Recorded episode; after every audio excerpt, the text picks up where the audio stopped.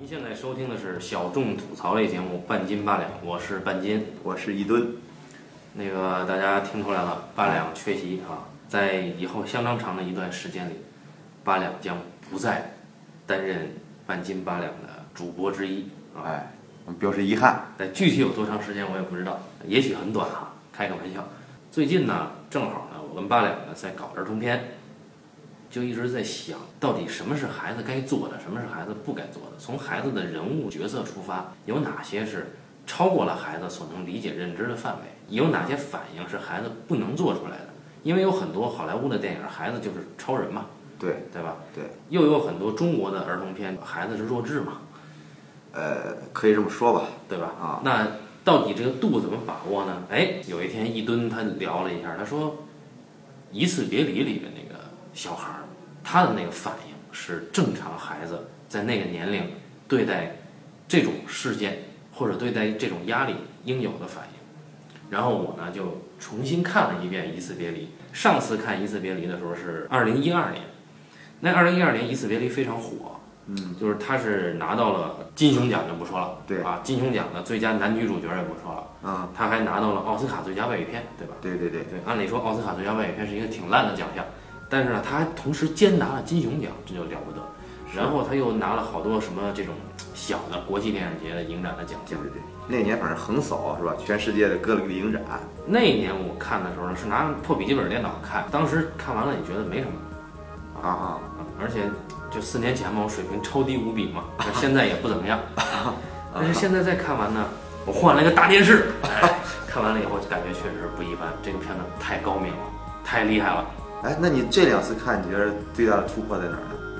它屏幕的尺寸不一样。哎，那么我们今儿呢，就跟大家聊一下《一次别离》这个片子。嗯，但是《一次别离》这个片子，其实呢，不管是在豆瓣上啊，还是在这个知乎上啊，包括其他的一些影评人的作品，都有很多的分析。有的分析呢还挺到位，有的分析是比较过度，有的分析呢又过于的肤浅，个人情绪占了主导。那我们其实今天不从所谓的理论或者说是伊朗的意识形态去出发，嗯啊，我们不讲这些臭氧层的东西啊，我们来点接地气的，就讲讲这个故事里面的人物他是怎么做的，对，我们顺便谈一谈这个电影出现的伊朗美食。有吗？没有，啊，伊朗美女是有的哈，哎，咱们先简单的概括一下这《一次别离》这个故事，因为我相信还是有一部分听众朋友他没有看过这个片子啊。这《一次别离》的片名啊是比较长的片名，它叫纳德和西米冒号一次别离。哎对，哎，又叫伊朗式离婚。呃，这个幼教大家可以忽略哈。那纳德与西敏是怎么回事呢？就故事的开始，两口子呀要离婚，男主角呢叫纳德，女主角叫西敏。西敏呢，她拿到了移民签证，他要离开伊朗，但是呢，他说我要带家里人一块儿走，但是纳德不同意啊。纳德说，我有一老年痴呆的爹，我得在留在这儿照顾他。那西敏说，你不走，闺女得让我带走，我不能让闺女在这样的环境下生活，这种国家的环境对下一代的生活很不利，我要带她一起走。反正伊朗是吧，环境可能对国家可能不是太好，哎大家都能理解。纳德说你不能带走啊，啊，俩人离婚呗。所以这片子一开始是办离婚，然后呢，这个离婚呢没有离成，暂时调解无效搁置了。然后这个西敏呢就回家，先要从家里搬出来。哎，暂时分居。那分居呢，大家要注意了，他俩呀有一个女儿，还有一个老爹，四口之家一块儿生活。平常呢，俩人是双职工，哎，对，家庭条件不错，一个大房子，一人一台车。哎，都是标志，啊，哎，一人一辆车，在伊朗算个中产偏下吧，啊，但是也算中产。啊，俩人都有工作，都白天都得上班，那谁照顾老爷子呢？哎，尤其这西敏分居后搬出去以后，得有人照顾老爷子呀。于是西敏呢，通过一个女性朋友，找到了这个女性朋友的是妯娌，哎，就是这个西敏的女性朋友的弟媳妇儿，她呢没工作，哎呀贴补家用，于是呢，她就来到纳德西敏家去做阿姨。这个角色的名字在影片中是不知道的。对，反正我看过两遍，我不知道这女的在影片里叫什么。这个细节是有意思的啊，待会儿我们会说的。我们先简称阿姨。哎，这阿姨还挺年轻的啊。阿姨长得也还挺端正啊，我就不说了。但是阿姨天天都带着黑纱，哎，阿姨是个虔诚的穆斯林。阿姨呢，她来上班的时候呢，她带着她的这个小女儿，她有一个女儿，挺可爱的一个小姑娘，她来带着她呢一起来在家看家照顾老爷子。这个纳德上班的时候呢，阿姨正好来接班；纳德下班的时候呢，阿姨就下班带闺女回家，家里还特别远，呃就每天天到这儿还挺辛苦。然后就开始了，这阿姨呀、她照顾这老爷子的时候啊，有些问题，因为这老爷子他老年痴呆，他有时候失禁，有时候他尿床，就穆斯林嘛，规矩非常森严，你不能看陌生异性的身体裸体。这阿姨就有一个困境，说我给他洗不给他洗啊？嗯，挺可怜的一老头儿，我要不给他洗吧，我干这活儿拿这钱不合适。嗯，我给他洗吧，我这个犯禁啊，对吧？嗯，阿姨还得给这个宗教事务所打电话说，哎，你说我给他洗还是不给他洗啊？在半天的描述之下，这个穆斯林阿姨成了一个北京阿姨。这个阿姨呢，最后还是没洗啊。宗教事务所没有给她答案，呃，阿姨还是出于良心给他洗了。但是那一天以后呢，阿姨觉得受到了侮辱，跟那个纳德就摊牌了，说你你再找人吧，啊，我不能再来了。纳德说不行，我把别人都推了。啊，阿姨想半天说这样吧，说我爷们儿就是她丈夫，哎，也失业了，让他来，对吧？男人伺候男人嘛。这个纳德说我们试试嘛，对吧？结果第二天这丈夫来了，俩人聊了一下，丈夫挺瘦挺高，嗯我们简称大个儿啊。注意，阿姨跟大个儿这是一对夫妻。哎，对，这大个儿呢找纳德聊，谈了谈之后呢，就就说你第二天来上班吧。嗯，结果第二天来的又是这阿姨，然后阿姨还跟那个纳德说，你别跟我先生说我在你这儿打工，我先生不知道，而且这你这个陌生的男人，你现在单身独居。对吧？然后我一个有夫之妇，反正就是道德上过不去。这一天就过去了，这阿姨就继续伺候嘛。这伺候就有什么问题呢？这阿姨呀、她怀孕了，她有的时候呢气血不足，就容易犯晕。有这么一天，这纳德下班了，哎回来接班儿，哎，他一看这家里没人，嗯，一看他他爹，一只手给绑在床上，然后躺在地下，差点都没气儿了。那都大怒啊！对，你说这人呢？他把他爹照顾好了以后，收拾好了，回来一看，哎，他藏钱的那地方钱没了啊！他往这个书架子里边搁了一点现金，再一看那书架子钱没了。你看这时候那阿姨跟那小小姑娘呢回来了对，这段时间去哪儿了不知道。嗯他丈夫就大怒说：“第一，为什么把我爸绑起来？嗯他差点出了事儿，对吧？你干嘛去了？嗯第二，我这钱不见了，怎么回事？”阿姨就怒了，说：“你说我出去是是没错，但是你不能说我偷了你的钱呀，这是天大的侮辱啊！”那俩人就争执起来了。纳德那天也烦，就俩推搡起来。纳德让这女人出去驱赶这个阿姨，俩人推来推去吧，这一推，纳德把这阿姨给推出门去，把门一摔，哎，这事儿就完了。然后当天的工钱呢，纳德还没给人家。没成想，当天晚上出事儿了，阿姨呀、住院了，怎么回事呢？流产，哎，而且是撞击导致的。而且阿姨说了，说是袁纳德推了她，让她一下摔在了楼梯上，嗯，流了。这个纳德跟西敏就赶紧跑到医院去看看去啊。嗯，在医院还遭遇了这个大个儿，就是阿姨的丈夫。嗯，大个儿要揍这个纳德，对吧？说对第一，你不告诉我我妻子在你这儿干活；第二，你把我孩子弄没了，要揍他。纳德说我没推他呀，我不知道他是怎么弄的呀。这个事儿到这儿就说不清楚了。推没推呢？这个事儿并没有其他人看见，但是有人看见这阿姨确实是跌坐在楼梯台阶儿上了。那接下来就咱们法院见吧。阿姨流产以后呢，就把这个纳德给告了，说你涉嫌谋杀，对吧？好像在在穆斯林的法律里边儿，就是如果你把孕妇给弄流产了，这个相当于谋杀罪名。对，而且胎儿已经成型了。对对对，然后人纳德说我没推他，嗯啊，阿姨说你推了，嗯，纳德说我没推，阿姨说你推了，然后大个儿在旁边急了急了白脸的，马上就要动手。那这个时候呢，纳德呀揪住一点不放，他说我根本不知道这个女人怀孕了。这个旁边的大个儿说你看不清楚一个女人怀没怀孕吗？对啊，纳德说她天天带着黑纱这么厚盖住了身体，我哪知道她怀没怀孕啊？也有道理，因为其实这个电影一开始这女人出现的时候，你观众也看不出她是一个孕妇了。对她确实老是蒙着黑纱。对对对，这是一个很严谨的、遵循宗教法则的穆斯林虔诚教徒。这个时候呢，纳德反击，纳德说：“我没推他，首先，第二，他当天绑起我爸，他就走了，哎，结果害了老头儿差点儿死死了。了，老头儿身上还有淤伤。得这一下，纳德就成了原告。然后这法官问这个阿姨说：“你这怎么回事啊？”阿姨说：“我确实离开了。”说：“那你就涉嫌伤人，又要拘他，这事儿就无解了，你来我往嘛。”然后呢，这里边有一个关键的证人，能够证明纳德是否知道这个女人怀孕。这个证人是谁呢？是纳德的女儿的家庭教师，他这女儿叫铁梅，铁梅吧，对吧？这音译啊叫铁梅，长得像螳螂。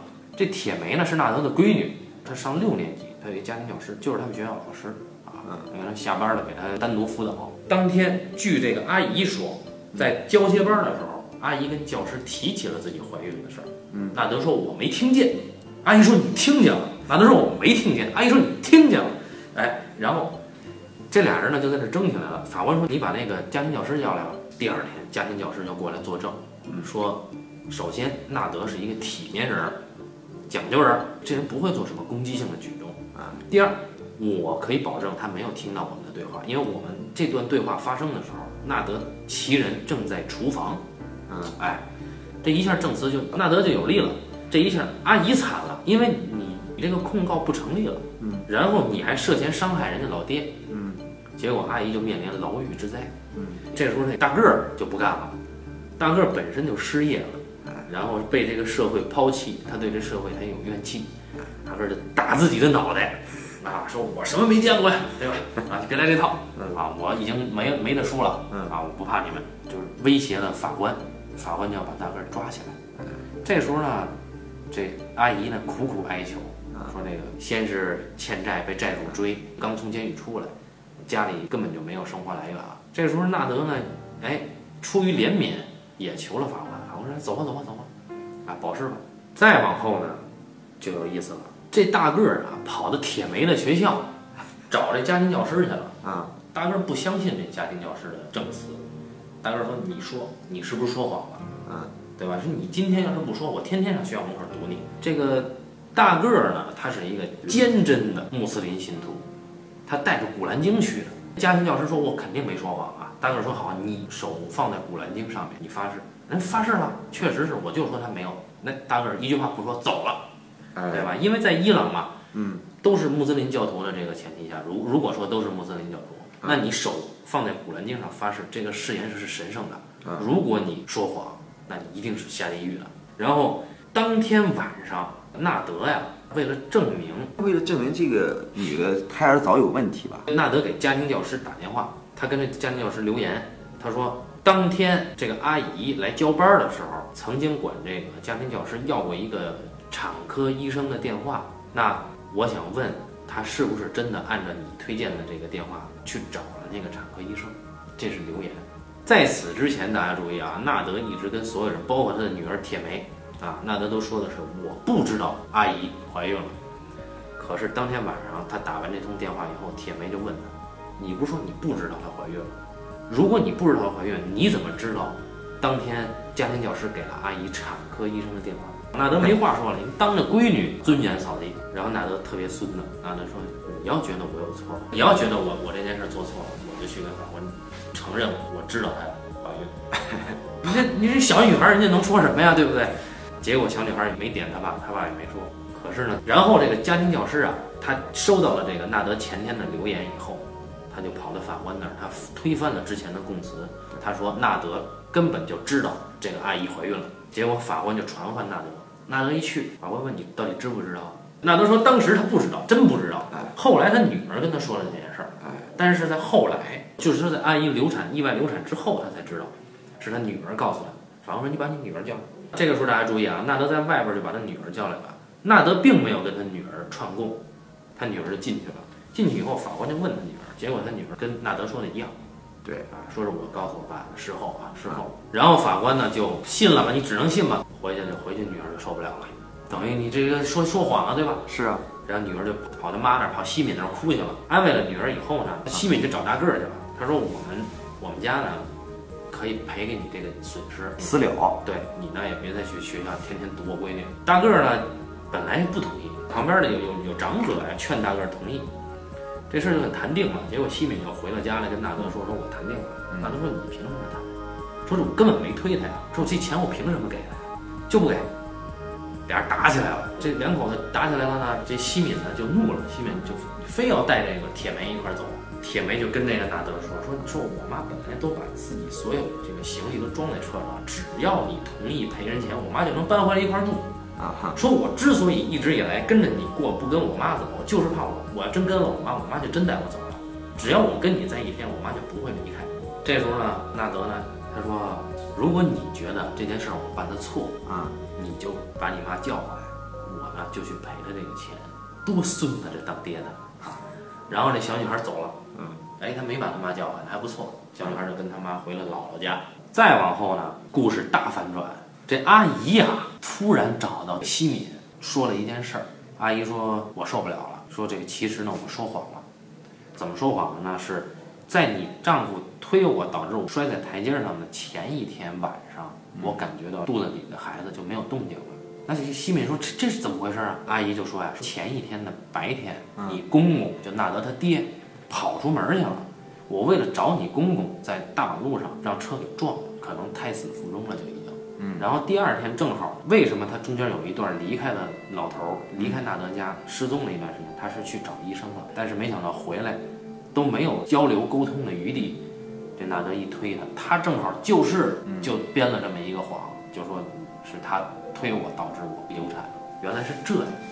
这一下西敏一听，这哪成啊，对吧？但是问题还不可能解决，为什么呢？因为大个儿不干呀，大个儿他不知道这事儿啊。嗯，大个儿天天还去学校堵着。这西敏说：“我不管这个，说你现在事实已经不重要了，我要的是我女儿健康成长，我不能说让大个儿哪天怒了就把我女儿给捅了。说我还是赔你这钱，让大个儿把这事儿就了了。问题是阿姨说我不能拿你这钱呀，说我问了宗教事务所了。”宗教事务所说，一旦我拿你这钱，我的孩子可能有厄运，就这小姑娘可能就有厄运。出于信仰，我不能拿你的钱。阿姨说，你就让你老公挺着，不给钱。好，当天就说到这儿啊，说是当天晚上，这西敏、纳德还有这铁梅仨人还是去了大个儿他们家，还是拿钱去了。这阿姨就想，这怎么办呀？本来大个儿是蒙在鼓里了嘛，大个儿我拿钱我就这事儿就了了。这时候纳德又说了一句话，纳德说，我给钱可以。我就有一个要求，你让这个阿姨当着大家的面把手放在古兰经上发誓，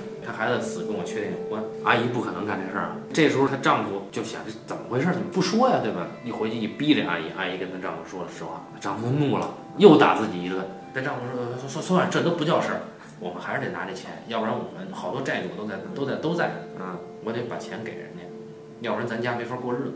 阿姨说，我真不能拿这钱，这事儿就无解了。阿姨就说：“说我不不让你们来嘛。”跟那西敏说，这一场景呢，就最后就在铁梅和那个小姑娘的对视中结束了。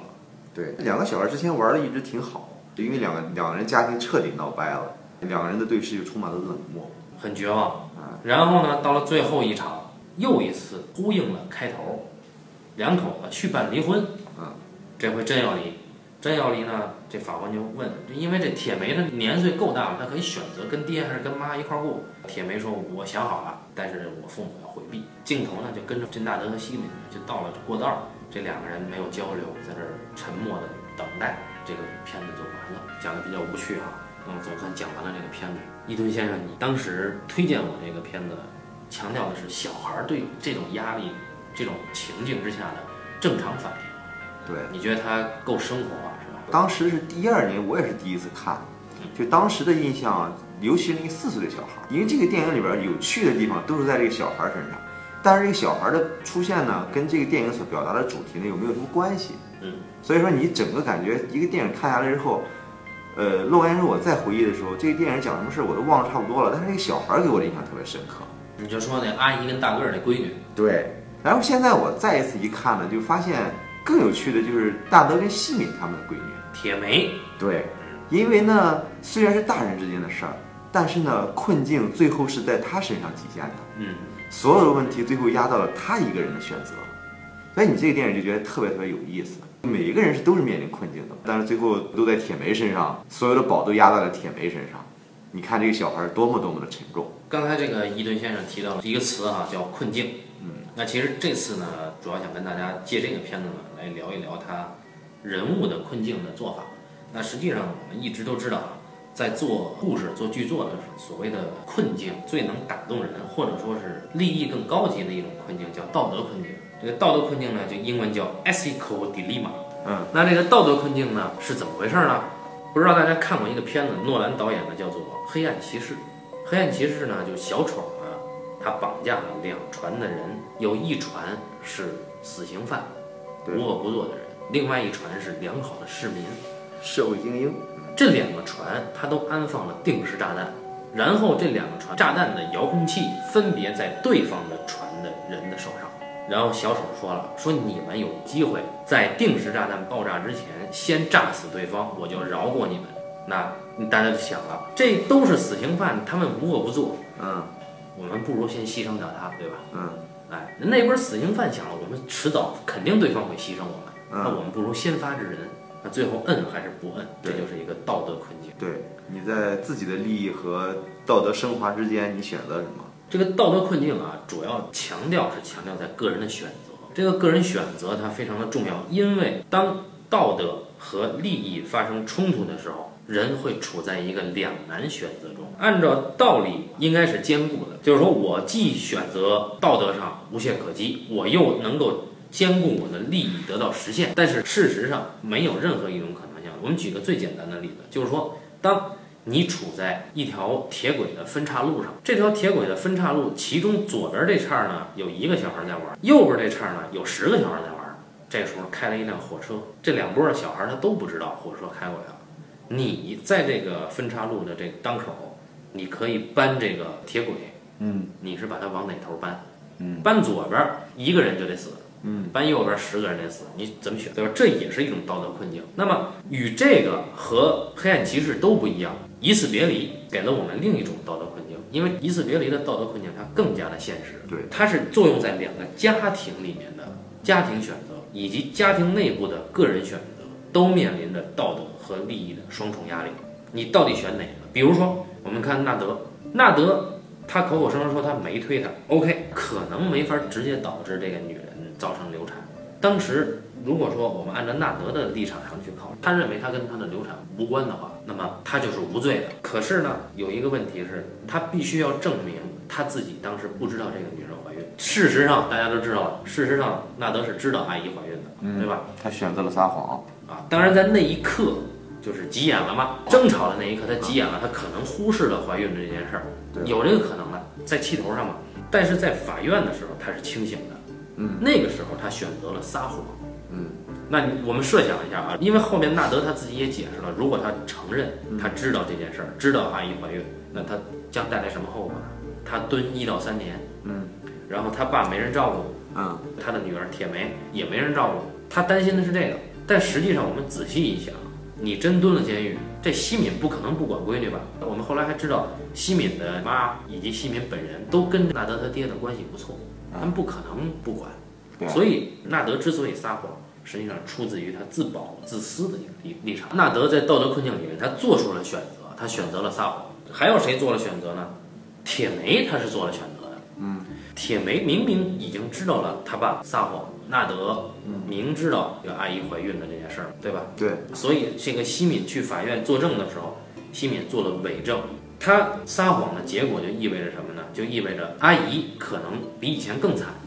对，但是他为什么撒谎呢？因为他要保全他的家庭，他不能让他爸进监狱。西敏唯一想要的就是一家人在一起，嗯，所以西敏想撒谎，在道德困境里面，他也选择了不道德的那个行为。但是他这个行为虽然不道德，可是符合伦理，符合人情。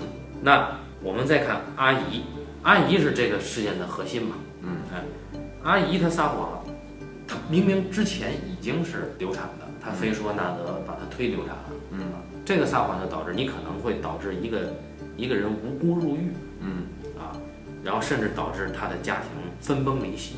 嗯，阿姨为什么还要这么选呢？第一，我们知道这个片子在前面做了很多很多很细致的铺垫，就铺垫的是什么呢？在阿姨这边，阿姨的家庭已经没有退路了，嗯因为她先生欠了很多的债，嗯而且她先生还失业，还进了监狱。阿姨呢，跟她先生都没工作，嗯他们还有个小女儿，马上要上学，嗯，这怎么办，对吧？所以为了这个，阿姨肯定要撒谎，其实就是我们中国讲的讹人，但是呢，我们又想，她真的是讹人吗？阿姨之前她为什么流产？流产还不是因为去要找这个纳德的爹吗？对对，当然我们再要想，为什么她要去找纳德的爹，还是因为她疏忽了，纳德的爹才会跑到马路上去。嗯，所以这件事儿，阿姨在道德上可能有点瑕疵，或者说是不道德的。但是呢，在人情上，我们不能完全的责怪阿姨。包括最后大个儿，大个儿其实也做了选择，因为大个儿是个虔诚的穆斯林教徒。对，在最后，他跟阿姨两个人在厨房的时候，大个儿已经知道了阿姨是说了谎的。大个儿还选择说谎的说谎嘛，我们要这笔钱，因为要不然家就完了。嗯，大个儿做这个选择是违背了宗教教义，嗯，以及道德，他又就为了换取家庭能够生存。纳德、铁梅、阿姨、大个儿四个人做了道德困境选择的这四个人，高明之处在于，在这个故事里面，四个人没错。嗯，就我们不好以对错来衡量一个人，在现实生活中也是如此。嗯，所以这个是非常高明的，而每一个人的动机非常可信。然后呢，我们看这几个人物，就最后唯一一个道德占了上风的，只有那个阿姨，相当于她是在这个两全其难的情况下，唯一做出了正确选择的人。她选择了相信信仰。对她选择了做出了做自己有害的事情。我们来看，就是这里面的每一个人物啊，啊他其实做出了层次的梯度。嗯就这样概括不太准确的用这几个词，这实际上的意思就是说，每一个人他想的东西不一样，每一个人他处的阶级层次不一样，嗯，每一个人他看到的长远的这个不一样，然后每一个人他的利益范围不一样，嗯每一个人出发点也不一样。那你比如说，像刚才伊顿先生说的，阿姨之所以最后去放弃自己的这个利益，甚至就要冒着家庭解散的风险，是为什么呢？是为了他信仰，嗯啊，他相信这个事儿。但是核心，真正的核心恐怕还不是穆斯林信仰，是阿姨说，如果我接受了这笔钱，我女儿会有厄运，对所以他是爱他女儿。对啊，那当然，这个爱他女儿是基于信仰前提，阿姨认为会有报应。对对，那无论如何，就是说，阿姨最顶的这层底线就是她的女儿。就是如果说你不触及到我女儿的安危的话，嗯，我前面的一切都可以妥协。嗯，因为阿姨一开始她就撒谎了，撒谎就意味着她其实已经背弃了信仰。嗯对，阿姨的底线是女儿，前面的她都可以让步，因为你看阿姨本来是有尊严的，因为我们发现纳德在质疑阿姨偷钱的时候，阿姨怒了。嗯阿姨不是因为别的怒，她是因为你不能说我是小偷。嗯，当然高明的点在于那钱到底是谁拿的不知道。哎，这里边呢，这个西敏也是一样，作为母亲，西敏的底线也是你，我不管你纳德，你之前就是怎么样嗯啊，我也不管以后咱们能不能在一块儿过。我女儿现在面临安全上的风险，嗯啊，这大个儿整天在这儿，万一哪天大个儿失控跟我女儿捅了怎么办？嗯对吧？所以该赔钱赔钱，我们就承认是你推的，怎么了？嗯对吧？尊严不重要，所以这是西敏的底线。因为这两个人的底线是一样的，所以他们可以谈。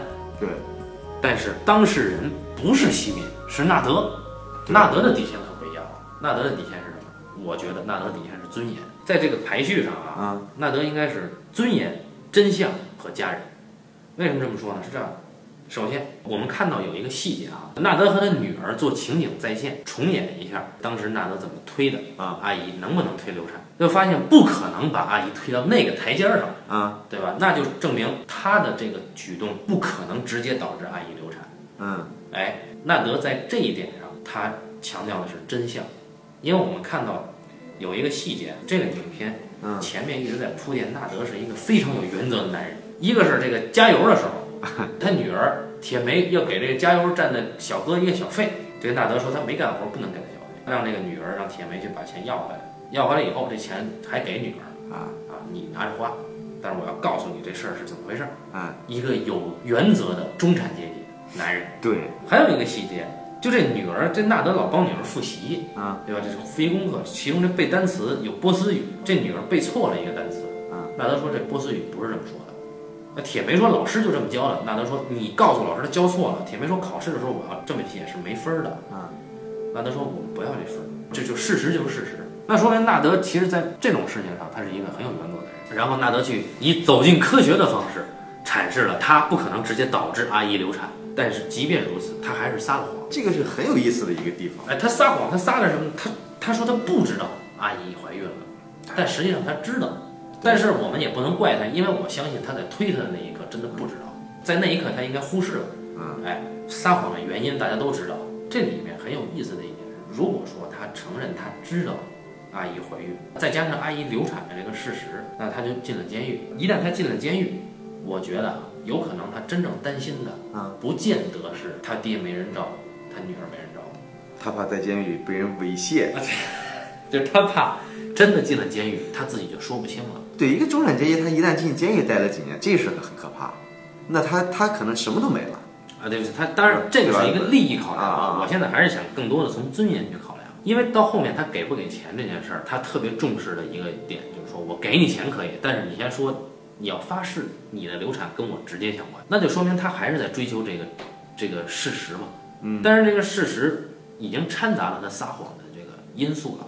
对，那就说明他在乎的不是完完全全的事实真相，嗯那他在乎的是什么？在乎他作为人的一个尊严。你这件事儿我没有干，嗯但是我可以给你钱，我给你钱是我表示我的一种同情，就像当天晚上我去医院看你似的。嗯，但是不代表这事儿我错了。我们生活中有的是这种人，可能事实他导致了一个不好的结果，但是他就是不承认他错了。嗯，那这是因为什么不承认错了？因为他放不下这个尊严。这是中产阶级很普遍的一种想法，这是最有意思的一个地方。而且你看，尤其他孙子的是，就最后他自己是不信教的，这个东西对他来说没有任何制约力，但是一定要让那个阿姨在《古兰经》上发誓。太阴了。对，这人太阴了我觉得啊，这个我也能忍，因为他还是为了为了，不管他是为什么啊，啊！最狠的是他对他闺女做的这件事儿，他两次把选择推向了他闺女身上。第一次，他闺女以推理的方式发现了他爹说谎，你你明知道她怀孕了吗？嗯，难道这个时候说说，如果你觉得我这件事错了，我就跟法官去说实话。这个事儿太孙子了，就作为父亲来讲，你不能把这个锅扔给女儿。对，他六年级，你让他背负多大压力？当然，后来他女儿选择了包庇他，但是他女儿一直以来是一个很有原则的姑娘。有一个细节就是，法官第二天要调查他的邻居，纳德去邻居那儿打了招呼，他女儿就不解，铁梅就说为什么要打招呼？他们到时候被盘问的时候，他们照实说就完了。啊，这说明铁梅是一个是一个诚实的孩子，啊对吧？你让你一个诚实的女儿为你撒谎，让你这个女儿做选择，要么为你撒谎，要么为了她自己的良心把你放进监狱。啊，这个男人是真他妈太操蛋了。对，所以我也是恰恰是觉得这个电影里边可能，呃，有点瑕疵的地方。但我认为这个如果说把这个纳德处理的不是这么操蛋，这个电影可能会更高级一些。当然，这个电影已经很好了，我纯粹是一个我的判断有可能是很低级的、很失误的。我觉得是挺真实的一个事儿，因为因为是这样的，就是说你你到现在为止啊，嗯，就我刚才已经讲，他把锅扔给了他女儿这件事儿，这说明什么？说明什么？说明他还是要尊严，在他自己的尊严的这个原则下，他女儿是可以被抛弃的，他父亲甚至都可以被抛弃，他还是要尊严。嗯，因为事实上他就是不认为自己错了嘛。嗯，那即便把锅扔给女儿，小女儿这么小年纪背负这么大的压力，他也要说自己是对的。嗯，我靠，那这件事儿就证明，第一，这人真的是为了尊严可以牺牲一切。嗯，好，我们后面还有一个事儿，有一个细节，这个纳德带他爹去医院验伤，因为纳德起诉阿姨说他擅离职守，造成他爹身体淤伤。嗯，那医院要出具这个证明的，他带他爹去医院。为什么后来他放弃了让他爹脱衣服检查？嗯，走了。他说我记错了，走了。这个细节很有意思，因为尊严。当然，至于是他给他爹留尊严，还是他自己的尊严，我现在不好说。嗯，就是我已经实在是真的很鄙视这个男人了，就他已经是这样了，那我就不好说他是为了他爹的尊严了。我只能说，可能他还是出于他自己的体面，他放弃了验伤，放弃了起诉阿姨。那这个男人的尊严是贯彻到每一个细节里的。当然，这个没错，就是说。你一个中产阶级，你是靠自己的双手得到了这个社会上比较稳定的一个生活的这么一个权利，嗯，比较好的生活条件，包括他在他妻子面前，他始终保持着尊严，嗯他就是不求这个熄灭，嗯，对吧？嗯，这男的是一个死要面子的人，但是我觉得你要面子跟谁要都可以，但是这件事你女儿已经察觉，你知道你说谎，你把这个两难问题抛给你女儿，这件事你真的是太过分了。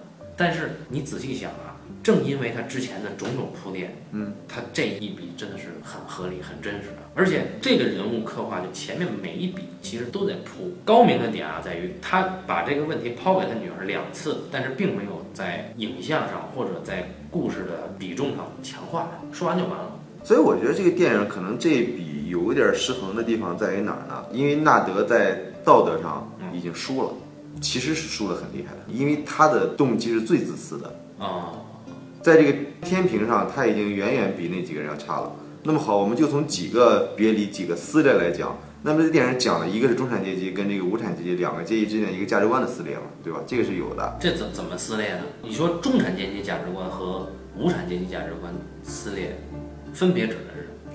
无产阶级价值观就是那个阿姨跟大个儿是虔诚的宗教徒，而宗教对于纳德跟西敏来说是没有约束力的。所以就是他们不在一个道德天平上。对，不在一个道德天平上，而且宗教不是法律，它提供了一个强大的道德约束。所以说，最后的时候，阿姨她不得不做出那样的选择。所以阿姨必输。对，是因为这个道德约束力只对阿姨有效，而对纳德是无效的。那如果说纳德也存在这样的道德约束力的话，那么他撒谎不知道阿姨怀孕这个事儿，对他来说就是一个负担。但是这里边他没有，只是在拼命的掩盖自己这个动机。那么他这讲一次别离的时候，就在这个道德天平上已经有了判断。而如果说我在设想有没有可能做得更好一些，就在这个地方是一个无解的。不管是纳德还是阿姨，他们都有各自的立场，但是你发现每个人站在自己的角度都是对的，你比较认同这个人。当然，纳德我们也认同啊，这个非常高明，我们也认同。但是呢，他毕竟道德上矮了一头。但是有一个问题啊，你这可能要求太高了。就是他如果说纳德在道德上没瑕疵的话，嗯，那这事儿的责任就全在阿姨了，因为是阿姨在讹他。因为阿姨的条件我们也清楚，而且阿姨她毕竟是为了纳德的父亲挨着撞，而且阿姨的经济条件吧，她面临非常强大的现实压力。所以她的道德上瑕疵你可以理解。对，而在纳德这个事情就太自私了。嗯，那么而且还导致了一个最后的连环反应，就是当他女儿最后这个选择的时候，我看第一遍的时候还没觉得怎么样，看第二遍的时候，我是觉得这个女儿应该选择跟他妈，因为纳德这个人实在太可恶了。因为我第一遍看了等于没看嘛，我看第二遍的时候到结尾我特别揪心，就我没想到一个这是个艺术片嘛，嗯，就没想到他在结尾就这么揪心，镜头逼视直拍他女儿，我就想千万别出答案，嗯，我实在受不了了，就这小姑娘，就是就对对对，你这这个太狠了。当然，这小姑娘最后没有说出到底选谁，这是好的嘛？这个结局非常好，但是因为观众自己从道德上有一个倾向了已经。嗯嗯，所以说，我是觉得这一笔有可能能处理得更好。当然，因为这个导演确实水平太高了，咱们也不可能给他支招哈。只是说从自己的感受来说，呃，可能有问题的地方。这是你说的第一重撕裂，就是所谓的这个别离 （separation）。对，但是还有一个很有趣的地方，就是看这电影，你就能大体上想象一个真正的创作者他应该怎么处理跟现实的关系。那么很多人看了这电影之后，影评都说中国的电影太不关注现实了，中国的创作者太不关注现实了。其实关注现实是一个伪命题。人为什么要关注现实呢？大家都在现实里边，何必要关注现实呢？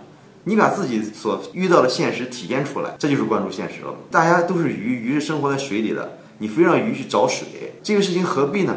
我是觉得这个这个导演他只是在伊朗的一个环境里边，他只是把自己的感受用他自己的创作才华把这东西表述出来而已。而且我我个人不太认同，就是这个有一些豆瓣影评文章写的，就是从这个意识形态出发，就是啊，呃，完全的在挖掘这个影片有可能影射的伊朗的政治环境。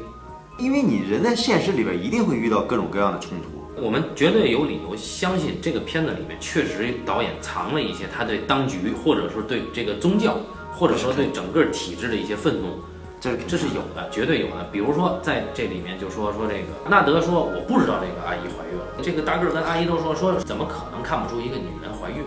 纳德说你天天围着大黑袍子，我哪看得出来你怀不怀孕？这句话就已经说明问题。伊朗的女人在公共场合必须黑纱遮体这件事儿，嗯是后来才有的事儿。啊，哎是专制政府。呃，我们也不好说它是不是专制政府啊，是从一九七九年开始的啊伊斯兰革命。啊啊，那我们在这里边其实可以看得出来，就他们不同阶级对待黑纱的这个穿法也不一样。你看，看到阿姨有的时候就遮，不管什么场合，她一定要遮住，对对对。哪怕用牙咬，对，她都得全遮。对，但西敏其实她不太在意，而且你看西敏那个酒红色的头发哈 啊，一开始西敏提出离婚，嗯。这个场景里面，西敏对这个直接对这个国家的现状产生了不满，还有这个法院里面的这些制度，就这些繁琐的这这些制度排队的人，嗯，以及无序的这种状态，都有。对，因为你一个国家失衡了，说一个国家体现出了病态，嗯那么你在这个国家大街上走一圈儿，就会发现很多很多问题，一定会发现很多很多问题，而这个问题会牵扯到无数的方面，因为社会它是整个是一个一体的，对吧？嗯你从表象背后有无数的关系可以衍生出来，这就是为什么我们不需要特别关注现实的地方，因为你每一个地方都会体现出这些东西来。所以这个创作者他为什么厉害，就是因为他虽然是一个小事儿，但你可以看到背后每个人不同的强大的一个关系网。这里边儿每个人的思维为什么会被限制，每个人为会为什么会做出这样的选择？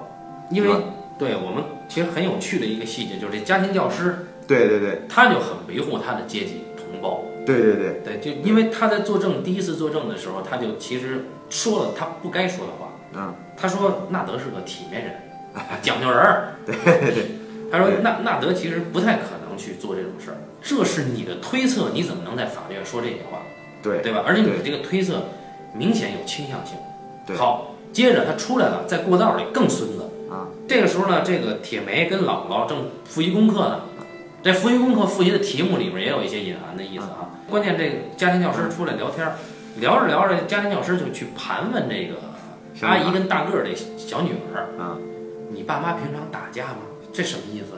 厉害的是，当时片子没有给出他为什么问这个，没有直接给答案，后面才说大个儿急了嘛。大个儿为什么去学校找家庭教师？说你影影射，说你暗示我女儿，我媳妇儿流产是我打的，对吧？其实就是这意思。对啊，这个是很好理解啊，就是任何的一个阶级内部的人，他一定会站在他自己的阶级立场，对，你看底层人觉得底层人肯定很粗鲁，对，啊肯定是讹人的嘛。对对对，他这电影里边，你看最后统一不起来，最后就是因为一个大价值观的撕裂。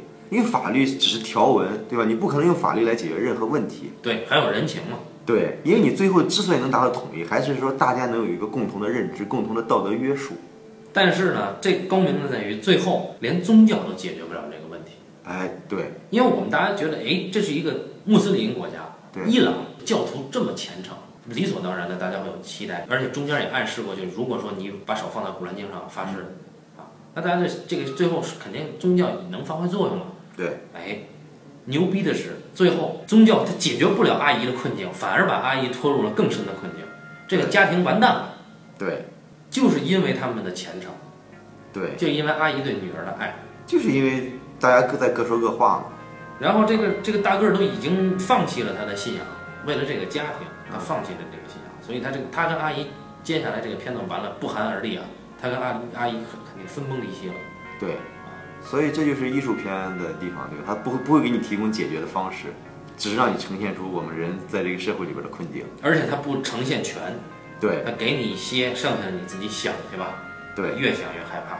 这两个小女孩本身这个铁梅经常跟小妹妹玩嘛，对对对。就包括到最后解决问题的时候，那大戏就是他们一家三口过来上门找大个儿一家，里边开会很严峻，但是外面铁梅还在逗小妹妹。嗯，但是再往后，这两家彻底无解了的时候，这两个小女孩的对视真是真绝望啊！这个电影的导演，人家是真是一个成熟的导演，人家不会说真的我对这个社会很愤慨，我就要表达这种愤慨，人家是真的在冷静的在看我们这个社会到底出现了什么问题。对他不冷静的话，他不可能每一个细节做得这么透、这么真，对而且他几乎每一步他全想好了。对，这得算了多少步？他的感受力和这个创作能力就是非常非常强大的。当然，我们中国以前好像也对吧？比如说像《秋菊打官司》这样的电影啊，嗯，也是相当不错的，他也会展示这样的困境。小说好啊，哎，是哎是。那以前的那些文学这种创作方式，其实跟这些伊朗导演他们都差不多的。他们生活在一个现实里边，他们能敏锐地捕捉到这个现实的问题。第五代导演，包括第四代导演，他们的出色的作品全是小说，民警故事、找乐儿，这全是。对对对对对哎，包括这个谢飞老师的这些这个本命年呃香魂女啊，对都是。然后包括这个国师的这个菊豆，啊，这都是好作品，全都是好小说改来的嘛。当年那帮第六代导演，他们好像很愤慨，他们要表达自己的愤怒，表达这个社会的不公或者怎么着的，选择各种各样这个生冷的题材，这个偏门的题材，然后也被禁。后来一帮人都说中国的审查太差了，中国的审查太严了，导致了创作没有自由了。其实啊，真正的好的创作者，你看人家讲这些事儿，嗯，对吧？把社会矛盾讲得这么深刻，对，但是呢，人家一点没说我们政府不行，我们怎么着的。这真正好的艺术电影，真正讲的把矛盾讲深刻的电影，它不会落在批判上，哎，它不会讲说这个问题是因为我们政府不公啊，我们政府出了什么问题导致了我们现在这个情况。最装逼的一句话，它讲的是人。对，因为一旦一个社会出了问题，它你不能把所有的问题、把所有的责任都推卸到专制政府上。嗯，你看人家的这个这个讲的多好啊，对，每个人都是参与者。你看最后是因为价值观的撕裂导致这个问题。哎，所以他就不会被抓起来。对对，这样导演就心胸还是大。但是阿巴斯导演葬礼的时候，他发言了是吧？是他对对对对对，好像那原文是这样说的，就是以前的时候啊，你从国外得了奖回来，政府不让大家去接你哦，啊，这次你回来，政府让我们去接你，因为你不能说话了。但是人家做创作，这是人家很高明的地方。如果说你只都在批判现实，毕竟一个现实它如何演化到今天这个地步，一定是有特别特别多复杂的历史因素。对，你也不可能归结，事实也不可能说只是他们造成的这个问题。嗯，所以人家就讲这个事儿，你看你现实是多么的，至于说怎么造成的，这个问题太复杂，我们不去追究。现实就是这样，困境就是这样，人家讲的很清清楚楚。而且不是主题先行。就是对，有些影评直接从所谓“别离”二字去出发去解析，人家真的不是主不管这个 separation 就这个别离别的是什么对，不重要。我们的现实生活中也会遇到很多这样的问题，比如说邻里纠纷，很多这样矛盾，你都会发现最后真的无解。那么这个矛盾为什么会演化到一步步今天地步？你会发现真的是有很多很多的事情，背后的原因太多了。那就不太好说，我们根本就没有创作素材，也不太好说是什么制度不许，对对对，还是创作者自己缺心眼。通过这电影反映出来了，伊朗这个国家其实社会是矛盾是很深的。当然，美像美国了，像日本了，他们应该是相对来说稳固一些这个社会结构，因为他们中产阶级占了大多数。呃，现在你看这个像纳德和西敏这一对儿是中产阶级，但嗯是西敏想要移民，对，这个事儿就出问题。而且他讲到了一个中产阶级家庭解体的问题，因为中产阶级家庭理论上讲应该是一个社会的主要的中流砥柱，对嗯，他们这个家庭解体，就他们越稳定，这个社会就应该越稳定对啊。当然，这个前提是，呃，伊朗它的中产阶级得够多才行。假如说伊朗它是个纺锤型的，哎，那它中产阶级少也没用。如果说伊朗是个枣核型的，它都是中产阶级多，嗯那它的解体确实就可怕了。你比如说美国，如果美国中产阶级解体很严重，那美国就崩了。对，现在好像美国这个中产阶级已经越来越脆弱了。自从那个次贷危机之后，美国其实现在这个问题也很严重。有可能会选一个极端的总统出来吧？中产阶级它能构成一个稳定结构之后，因为中产阶级的价值观是很接近的，对，它能构成主流价值观，对于大众来说能形成一个相对来说共同的道德约束，这样的话事儿就好处理。这样是相对事儿就好处理。你只有相共同相信这个事情之后，大家才有对话的基础。如果说你一个国家一个层次有一个层次的对对话，一个层次有一个层次的价值，你发现两个起了冲突之后，它没法对话，你只能通过法律手段来解决，而法律呢，又是必然有漏洞的，呃，这事儿就很麻烦了。像以此为例，其实就探讨了，就是其实这个法律真正受益的一定是他，就是对中产阶级在法律受益的要比这个底层阶级要受益多，对多一点儿也是多。所以你会看大个儿就在法院撞自己脑袋打自己，就是说说我们不如你们会讲，就就没没辙。这里面就提出了一个困境，就是保释，纳德保释有钱就行，房房本一抵押，对保了。但大个儿保释可不那么容易，大个儿保释的条件，你要么找公务员给你做保，要么你也找一个这个大企业主，这其实是有歧视的。我们并不是信仰乌托邦，我们就觉得就是整个社会都应该是公平的，这没有公平这这一说。对，但是好的故事就在于它给你提供了这个现象，但是它不可能给你解答，但是它会引发你的思考。你真的可以从这个文艺作品里边看到这段历史真正发生了什么。嗯，你像法国大革命，我们可以看《双城记》这样的小说。大革命它绝对不是一个仅仅的推动历史进步、推动生产力发展的一个事儿。南北战争，我们看有《飘》这样的小说，绝对不是说历史的生产力那么简单的事儿。哎，对，这是艺术了、文学了伟大的地方，我们还有《幻城》这样的小说，也很好，也很好也。很好，对吧？你说，其实面对现实是一个挺简单的事儿，对吧？中国电影退后三十年、退后二十年，有很多这样的优秀作品，现在为什么没有了呢？那个时候没有资本，现在有资本，对，你想，你要指望骗钱，这事儿就跟电影跟创作没什么关系了。